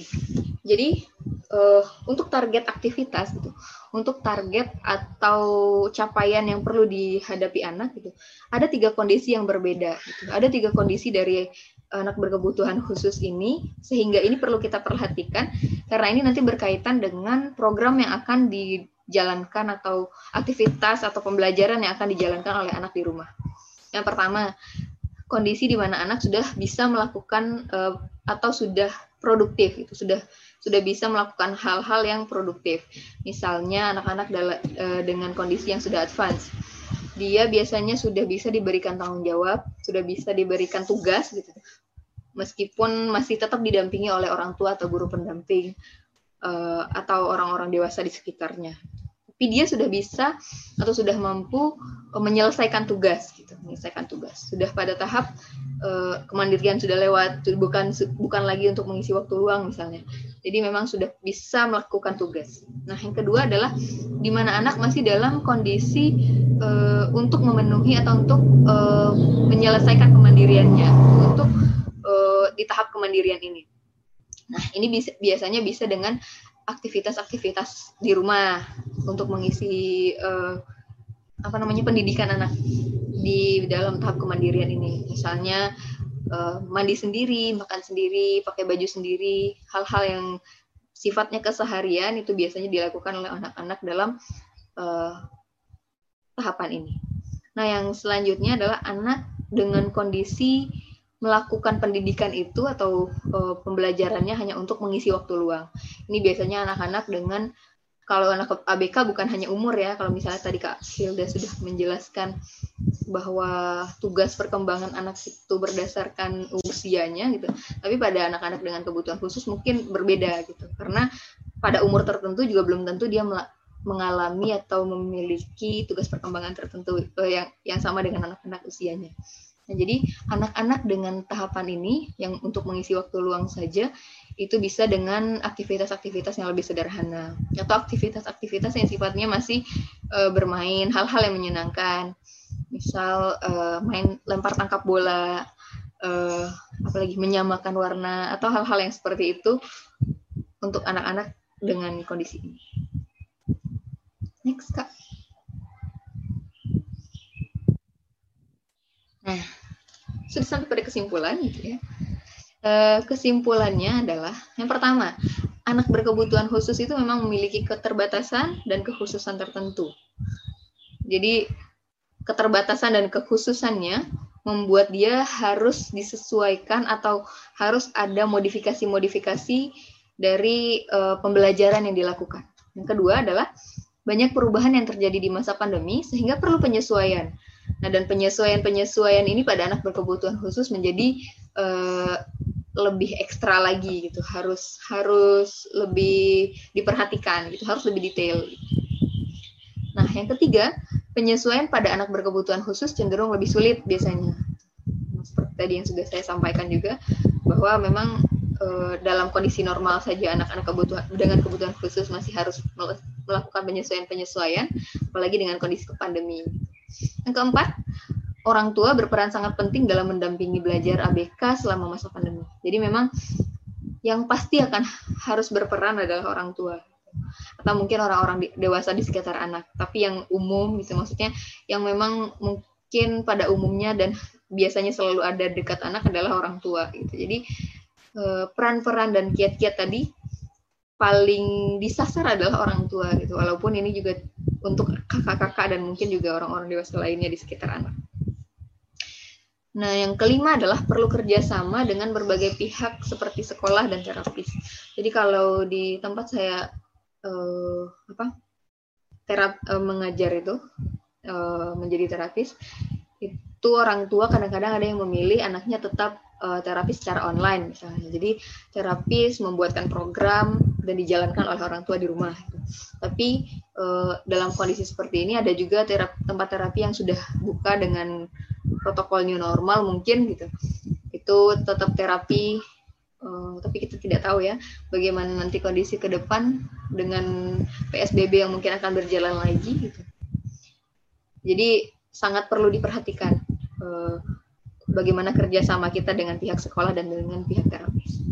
Nah, yang keenam adalah kondisi anak menentukan target capaian dari aktivitas belajar. Jadi tadi uh, ada anak yang sudah advance atau yang sudah mampu diberikan tanggung jawab sehingga bisa melakukan hal-hal yang produktif. Gitu.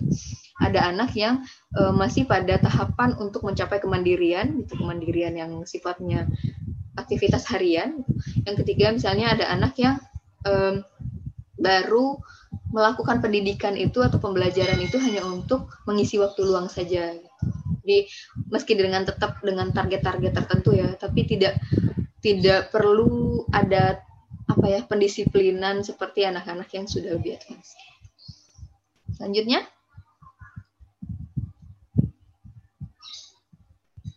Nah, ini saran khusus dari saya, bukan pesan sponsor ya. Tapi uh, ini memang saran dari saya sebagai seorang terapis gitu. Karena biasanya memang anak-anak yang mengalami kebutuhan khusus, eh memiliki kebutuhan khusus ini menjalankan program terapi tertentu gitu. Tapi di masa pandemi ini sangat terbatas untuk itu. Uh, atau mungkin misalnya sudah ada klinik terapi yang buka tapi orang tua masih sulit gitu. Tapi ini saya tetap menyarankan bahwa sebisa mungkin tetap menjalankan program terapi yang pernah dijalankan, baik dengan cara teleterapi maupun dilaksanakan oleh orang tua. Jadi eh, sebisa mungkin anak tidak lepas kontrol gitu, tidak eh, sama sekali tidak menjalankan program terapi. Karena begitu terasa ya, terutama untuk terapis-terapis, ketika anak eh, sudah agak lama tidak terapi gitu, lalu tahapan perkembangan yang dia alami menurun gitu, itu rasanya apa uh, seperti mengulang lagi gitu, seperti mengulang lagi. Makanya untuk orang tua dengan anak-anak kebutuhan khusus ini perlu diperhatikan bahwa menjalankan program terapi yang sudah dijalankan oleh anak itu tetap harus uh, dilakukan baik dengan cara teleterapi maupun dilaksanakan sendiri di rumah. Nah, yang kedua buat jadwal dan program yang akan diberikan komunik dan komunikasikan dengan terapis. Ini juga saran khusus dari saya gitu sebagai seorang terapis saja gitu karena begitu terasa. Nah, next. Sudah sepertinya. Terima kasih. Baik, itu saja dari saya. Uh, terima kasih atas perhatiannya. Mudah-mudahan uh, bisa menambah uh, apa ya amunisi untuk orang tua orang tua, terutama untuk orang tua orang tua dengan anak kebutuhan dengan kebutuhan khusus, uh, sehingga lebih apa ya lebih memiliki kekuatan gitu, lebih memiliki uh, pegangan dalam uh, menghadapi anak di rumah, dalam mendampingi anak uh, berkebutuhan khusus belajar di rumah. Terima kasih, saya kembalikan kepada Kak Izat. Terima kasih kepada Kak Nana. Sebentar, saya mau lihat dulu yang di YouTube. Apakah sekarang kita mulai sesi pertanyaan kali ya, Kak? Yep. Um, saya coba lihat teman-teman Uh, kita kan sekarang juga live di YouTube-nya Biman Foundation. Sambil saya lihat, apakah teman-teman yang live di sini ada yang mau bertanya terkait dengan materi yang tadi telah telah disampaikan oleh pembicara kita?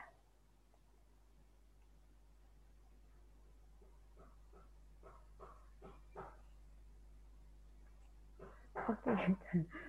kalau belum ada, mungkin Oh, saya mau nanya nih, kalau enggak uh, buat Kanana mungkin ya. Kanana, kalau misalnya uh, kalau kita lihat kalau anak normal kan memang uh, tahapan perkembangannya sesuai tadi yang sudah dijelaskan oleh Kak Hilda. Kalau untuk anak berkebutuhan khusus, uh, tahap perkembangannya itu ada perbedaan atau enggak sih Kak? Dan nanti uh, terkait pembelajarannya juga, apakah ada screening untuk masing-masing anak?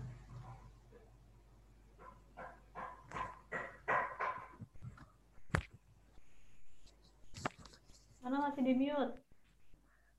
Karena uh, suaranya masih di mute, Kak. Iya, maaf. ya. Enggak, uh, maaf mohon pertanyaannya diulang karena tadi suaranya kecil. Oke. Okay.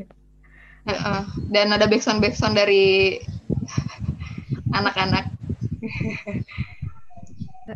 Saya mau nanya kak, kalau misalnya untuk anak berkebutuhan khusus itu, apakah tahap perkembangannya tetap sama seperti anak-anak yang tidak memiliki kebutuhan khusus?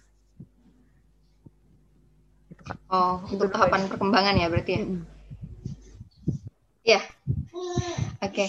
kalau untuk tahapan perkembangan pada anak berkebutuhan khusus, mungkin nanti Kak Hilda bisa mengoreksi ya sebagai seorang psikolog pendidikan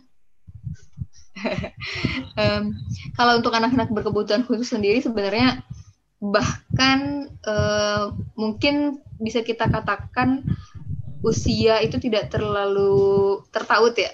Jadi maksudnya adalah itu memang benar-benar tergantung pada individu anak gitu. Jadi uh, tadi yang misalnya dijelaskan oleh Kak Hilda tentang tahapan perkembangan, mungkin itu tidak sepenuhnya berlaku pada anak-anak dengan kebutuhan khusus. Itu bisa menjadi standar mungkin misalnya untuk melihat anak ini uh, berarti dia sudah tertinggal berapa uh, atau misalnya berbeda dari anak-anak pada umumnya seperti apa gitu. Tapi untuk menyes, men, men, memakai atau men, apa ya menempatkan anak pada tahapan perkembangan seperti itu itu berbeda. Itu itu tidak bisa gitu. Jadi memang uh, sangat individual sekali. Dan tadi itu misalnya saya yang saya jelaskan tadi bahwa tergantung dari kondisi anak karena kan kebutuhan khusus juga bukan hanya fisik ya bukan hanya fisik ada psikologis mental dan berbagai macam kebutuhan khusus lainnya gitu. Jadi memang uh, dilihat dari kekhususan si anak bukan dari tahap uh, de, bukan dari usianya. Adakah pertanyaan? Kalau ada trik khusus lain nggak sih kak untuk mengajar anak-anak yang berkebutuhan khusus atau uh, alat yang bisa digunakan untuk membantu orang tua dalam menjalankan terapinya gitu? Iya, ini balik lagi ya bahwa uh, apa dulu nih kebutuhan khusus si anak gitu. Jadi kan uh, kalau yang umum mungkin berkait kalau misalnya kita hubungkan dengan uh, materi kita hari ini tentang pembelajaran gitu ya, tentang pendidikan gitu untuk mendampingi anak berkebutuhan khusus belajar di rumah gitu. Mungkin kaitannya dengan uh, kesulitan belajar misalnya. Uh, masalah kesulitan belajar biasanya yang dihadapi orang tua ketika PJJ pastinya ya. Tapi uh, juga berkaitan dengan anak-anak yang butuh terapi. Gitu. Jadi kalau untuk saran-saran terhadap orang tua atau peralatan apa saja yang bisa digunakan oleh orang tua untuk anak terapi, itu mungkin dengan apa namanya uh, banyak kita sekarang misalnya bisa kita cek ada contoh-contoh teleterapi untuk anak-anak dengan kebutuhan khusus tertentu gitu atau bisa dikomunikasikan dengan terapis anak ini butuh uh, program seperti apa yang dijalankan di rumah. Jadi memang yang paling penting untuk anak berkebutuhan khusus adalah mengkomunikasikannya dengan uh, pihak-pihak terkait. Gitu. Mungkin Kak Jimny atau Kak Hilda mau menambahkan, mengoreksi? Enggak, enggak, enggak, enggak. Kalau ngoreksi enggak. Uh, paling nambahin ini sih, tadi kan kalau terkait tahap perkembangan ya. Mm -hmm. Iya, Kak. Perkembangan itu uh, seperti yang tadi Nana sampaikan kan, secara definisi aja anak berkebutuhan khusus memang berbeda dari anak-anak uh, seusianya, anak-anak sebayanya gitu. Jadi memang nggak ada patokan paten sih anak kalau ABK usia sekian itu akan tahap permainan segimana karena ya tadi kebutuhan khusus pun bisa beda-beda. Kayak misalkan tadi disabilitas intelektual kan ada yang ringan, ada yang uh, sedang, ada yang berat gitu kan. Buat yang ringan mungkin dia secara perkembangan nggak beda jauh, mungkin beda setahun dua tahun dibandingkan teman sebayanya gitu ya, sehingga dia kemampuannya masih baru segitu misalkan. Tapi buat yang sedang, buat yang berat mungkin ketinggalannya tiga empat tahun atau mungkin bahkan sampai sekian tahun lamanya gitu dibandingkan anak-anak seusianya karena memang yang dilihat kalau di ABK tuh usia mental ya kan anak ya? Usia mentalnya itu uh, yeah. itu akan menggambarkan dia sudah sampai tahap perkembangan apa. Kalau misalkan di usia anak umumnya pada umumnya anak-anak tipikal kayak gitu terus kalau tadi bicara uh, alat apa yang bisa digunakan sebetulnya ya tadi sih balik ke kekhususannya apa ya selain tadi uh, dengan teleterapis dan segala macamnya mungkin sebetulnya bisa juga lo pakai alat di rumah misalkan. Uh, buat anak-anak yang ADHD gitu misalkan susah fokus itu bisa banget diajakin main sesuatu yang dia tuh punya tujuan atau mungkin bersepeda di halaman rumah deh. Kalau dia bisa naik sepeda ya dia bisa dikasih diajak main sepeda uh, ada jalan dari sana ke sini atau mungkin dituntun uh, pertama dituntun dulu. Ntar lama-lama lama-lama bisa dilepasin uh, gitu. Tapi dia dikasih tujuan. Nah sepedanya itu bukan asal muter di halaman rumah. Karena kalau asal muter di halaman rumah ya anak adik-adik akan happy banget gitu kan. Ya udah dia bisa ke mana-mana. Sedangkan kalau dikasih tujuan dia akan berusaha untuk uh, mengatur fokus di situ. Itu sebetulnya bentuk uh, terapi juga sih yang secara umum bisa dilakukan. Kayak gitu dengan memanfaatkan berbagai sumber daya yang ada di rumah gitu sebenarnya kegiatan yang tadi nggak cuma untuk anak berkebutuhan khusus berarti ya kak anak-anak pada umumnya yang di rumah mungkin sudah lelah dengan perjalanan proses belajar lewat online gitu. Oh, hmm. jadi ya apa-apa yang ada di rumah tuh bisa kok dimanfaatkan asalkan bisa. Uh, tahu tadi kan kebutuhannya. Tadi diomongin, diomongin sama terapis yang mungkin ini uh, yang dibutuhkan kegiatannya gimana kak, gimana bu? Jadi diarahkan nanti orang tua bisa memodifikasi lah dengan apa yang ada di rumah tuh bisa banget. Oke, baik. Ini alhamdulillah sudah ada satu pertanyaan. Saya akan bacakan ya. uh, dari Mbak Sela Viviani. Uh, terima kasih atas materi yang diberikan. Izin bertanya, terkait pendampingan belajar yang tadi dimention karena pembelajaran sekarang di sekolah lebih menuntut tugasnya selesai, padahal belum tentu anaknya paham. Contoh, jadinya terkadang jadi terlalu membantu menyelesaikan tugasnya, baik seperti apa baiknya seperti apa untuk tetap membuat anaknya menjadi tidak terlena dengan bantuan yang diberikan oleh orang tua. Mungkin Kak Jimmy ya, Kak Hilda bisa menjawab. Jimmy atau Hilda ayo. Kak Hilda. Jadi seberapa besar jadi bantuan yang bisa diberikan orang tua supaya anaknya tuh tetap bisa mandiri ya mengerjakan tugas. Hmm, jadi ini uh, salah satu tantangan juga ya tadi kan. Kadang uh, yang punya PR anaknya yang kerjain jadi ibunya gitu kan. Betul. Yang sekolah tuh seolah-olah orang tuanya, padahal yang punya tugas tuh anak-anaknya gitu. Entah anak-anak yang SMP atau kemarin tuh kalau uh, teman aku sempat ada yang cerita uh, adiknya itu masih SD, jadi kakak-kakaknya tuh nggak cuma satu ya, kakak-kakaknya tuh jadi ikut ngerjain tugas gitu. Padahal uh, ya mungkin kalau emang loadnya banyak bisa seperti itu, tapi pastikan ini sih uh, ngasih bantuan itu alangkah lebih baik kalau dikasih contoh dulu. Hmm. Ini kayak gini loh cara ngerjainnya. Setelah itu kasih dia kesempatan yang tadi kan kesempatan dan kepercayaan untuk nyobain. Sambil kita bisa ngeliat prosesnya. Oh ternyata dari uh, apa yang dia lakukan si proses yang dilakukan sama si anak ini kita jadi tahu oh dia sudah bisa di ini belum bisanya di ini perlu dibantunya di bagian ini itu sih sebetulnya sampai di situ aja cukup sebetulnya. Jadi cuma ngasih bantuan di awal lalu kasih dia kesempatan untuk mengerjakan sendiri. Masalah nanti hasil kayak nilai dari guru atau gimana kan sebetulnya yang dikejar bukan nilai ya kalau uh, pendidikan. Tapi sudah sejauh mana anak ini bisa berkembang dan mencapai uh, kompetensi tertentu kayak gitu. Karena semakin dibantu nilainya mungkin bagus, memudahkan juga, cepat juga ngumpulin tugasnya, tapi akhirnya tujuan tadi untuk anak bisa mencapai sesuatu jadi nggak tercapai gitu.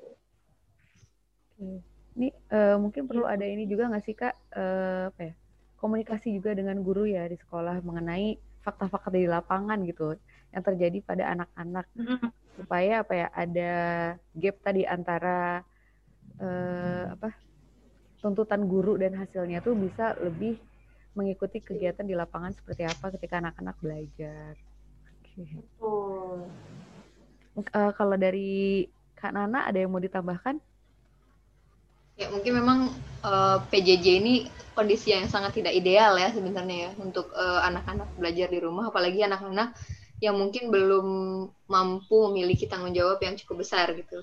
Jadi uh, mungkin tugas orang tua pastinya ya untuk lebih sadar gitu lebih aware bahwa uh, tujuan dari pembelajarannya itu apa gitu. Jadi memang itu tadi seperti yang disampaikan Kak Izat bahwa perlu dikomunikasikan gitu bahwa uh, apa sih tujuannya uh, program eh bukan program ya karena terapis jadi ngomonginnya program. Uh, hmm. apa pendidikan atau pembelajaran ini tujuannya untuk apa gitu. Jadi orang tua dengan mengetahui tujuan tersebut sehingga targetnya adalah sesuai dengan tujuan yang diberikan bukan bukan hanya untuk memenuhi uh, apa ya uh, pemenuhan uh, kayak absen aja gitu absen dari eh, tugasnya udah selesai udah gitu. Jadi memang sama kesadaran bersama sih memang. Dan memang kondisi seperti ini tidak ideal karena uh, orang tua juga berbeda-beda gitu. Dan tantangan-tantangannya juga berbeda-beda.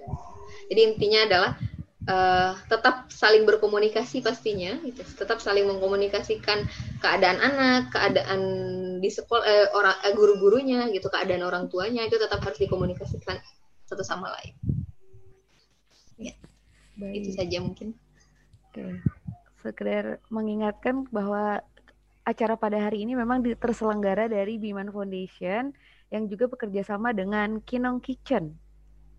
Jadi nanti eh, bagi petanya yang terbaik akan mendapatkan voucher belanja jajan makanan untuk menemani anak-anaknya belajar di rumah di Kinong Kitchen ya. Kebetulan Kinong Kitchen ini memang ada beberapa jenis makanan favorit ya. Yang pertama ada uh, tart, lalu ada kue sobek, sobek juga dan juga ada brownies Oke, sambil saya lihat lagi, belum ada yang ingin bertanya. Oke, uh, mungkin sambil saya mau menginfokan juga, uh, insya Allah uh, acara ngobras ini pekan depan juga akan ada lanjutan ya ngobras yang ketiga.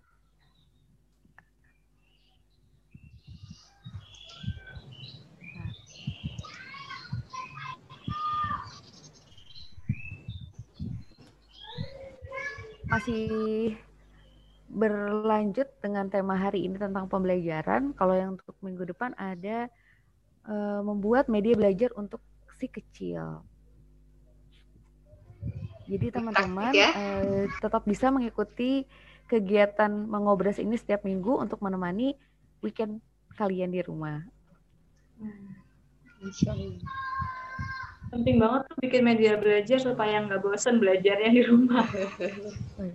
Jadi kalau sekarang kiat-kiatnya uh, dulu, pekan depan insya Allah uh, langsung prakteknya gitu ya, gimana membuat media pembelajaran. Bagus ya, uh, lihat dulu video kita di hari ini, lalu minggu depan juga ikut lagi ya kak ngobrasnya. Oh, supaya lebih hatam ya, gimana mendampingi anak jadi lebih mantap. Betul, betul. Oke, tadi uh, Mbak Sela Viviani, apakah pertanyaannya sudah terjawab? Boleh untuk memberikan komentarnya di kolom komentar.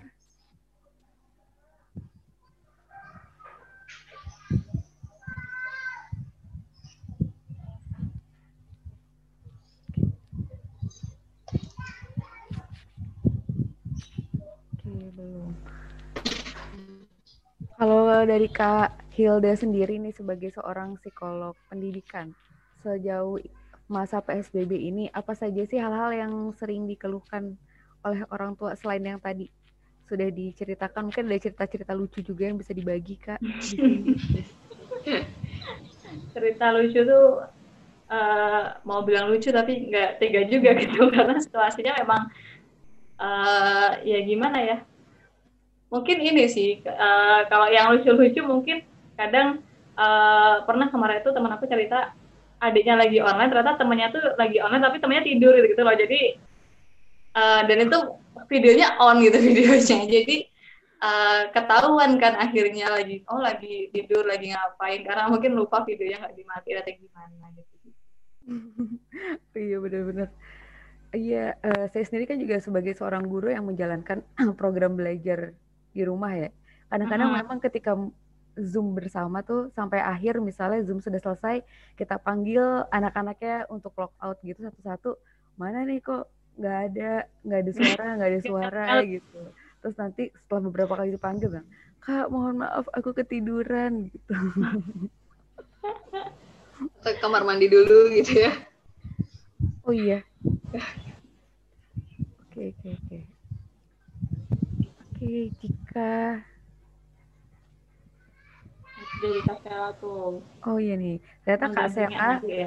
uh, ternyata Kak Sela ini uh, mengalami sendiri bagaimana seorang kakak yang harus membantu tugas adiknya untuk selama masa PJJ ini. Mungkin di sini juga jadi belajar banyak ya kita sebagai uh, orang tua atau kakak yang mendampingi belajar adik-adik di rumah bisa langsung mengetahui kali ya kak kemampuan anak kita atau kemampuan adik kita sebenarnya seberapa jauh sih dalam belajar di sekolah. Uh, dan jadinya kita juga nggak terlalu memaksakan terus-terus mereka harus bisa gitu. Dan menyadarkan bahwasanya kemampuan anak di sekolah tuh ketika belajar di rumah langsung kelihatan banget oh yang kata gurunya misalnya di sekolah sering ngobrol atau nggak bisa fokus denger mungkin kejadian beneran gitu waktu di rumah ya diomongin nggak bisa. Gitu. yeah. mungkin sama ini juga ya kak Iza ya sebetulnya kalau berbicara belajar dari rumah tuh penting juga untuk guru sih sebetulnya. Ya mungkin kak Ida sebagai guru ya. Uh, dan teman-teman pengajar yang lain gitu atau pihak sekolah intinya. Karena ya nggak bisa semua hal yang biasa dilakukan di sekolah itu di online kan semua gitu loh jadi memang perlu ada pembelajaran yang diprioritaskan pada akhirnya. Mana sih yang tetap perlu dikejar mana yang akhirnya perlu direlakan itu ibaratnya. Jadi uh, karena di masa pandemi ini menjaga kesehatan mental jadi satu isu yang penting gitu. Tugasnya selesai banyak tapi jadi nggak sehat mental juga kan jadi imun bisa terserang atau gimana oh iya benar Duh, nanti kita jadi panjang nih kak. Maksudnya kayak kesehatan mental biasanya yang diomongin tentang orang tua tapi kayak tentang kesehatan mental anak-anak masih jarang ya yang ngomongin ya. Padahal mungkin mereka juga Iya. jenuh banget dan mungkin kalau anak-anak jadinya mungkin eh, perilakunya ya bisa jadi sulit diomongin mau ada nggak? Kalau nggak ada nggak sih kak? Eh, oh ya tadi eh, burnout pada anak-anak yang terjadi gitu selama PJJ perilakunya akan seperti apa kak kira-kira lebih ke ini loh karena apalagi uh, remaja sih ya yang kebanyakan. Karena uh, ya anak-anak SD juga yang biasanya bisa ketemu teman-teman. Kan tadi tugas perkembangan buat anak SD itu sosialisasi juga kan. Mm. dia tidak bisa memenuhi tugas perkembangan itu. Ketika harus online ketemu online ketemu sama teman online sama offline itu pasti beda kan. Kalau online tuh ya paling ya cuma di forum lagi sama guru doang. Kalau sama online sama guru nggak mungkin ngobrol sendiri juga kan. Nggak mungkin ma- uh, main sendiri juga kayak gimana pun yang remaja juga sama. Yang remaja dia biasanya bisa bersosialisasi uh, akhirnya nggak bisa keluar keluar nggak bisa kumpul sama temannya terus mau kebanyakan online udah banyak belajar online terus mau online sama temannya ntar sama orang tuanya dimarahin. Kebanyakan screen time kebanyakan gadget gitu-gitu. Jadi ada yang sampai ini sih kalau remaja itu stres tersendiri karena dia uh, satu tugas perkembangannya ketemu teman nggak bisa dipenuhi dianya stres tapi orang tua tidak mengerti orang tua ikut marahin. Gitu. Kamu belajarnya nggak ini jadi ya apa ya tumbukan emosionalnya banyak akhirnya justru nggak perform dengan baik itu loh. Nggak mau justru nggak mau belajar justru nggak mau bantuin tugas rumah atau justru uh, tidak berfungsi dengan baik dalam kehidupan sehari-hari. Itu kan justru sayang. Iya. Baik, waktu sudah menunjukkan pukul 12.39 karena sudah tidak ada pertanyaan lagi. eh, bagaimana kalau kita cukupkan sampai di sini kakak-kakak? boleh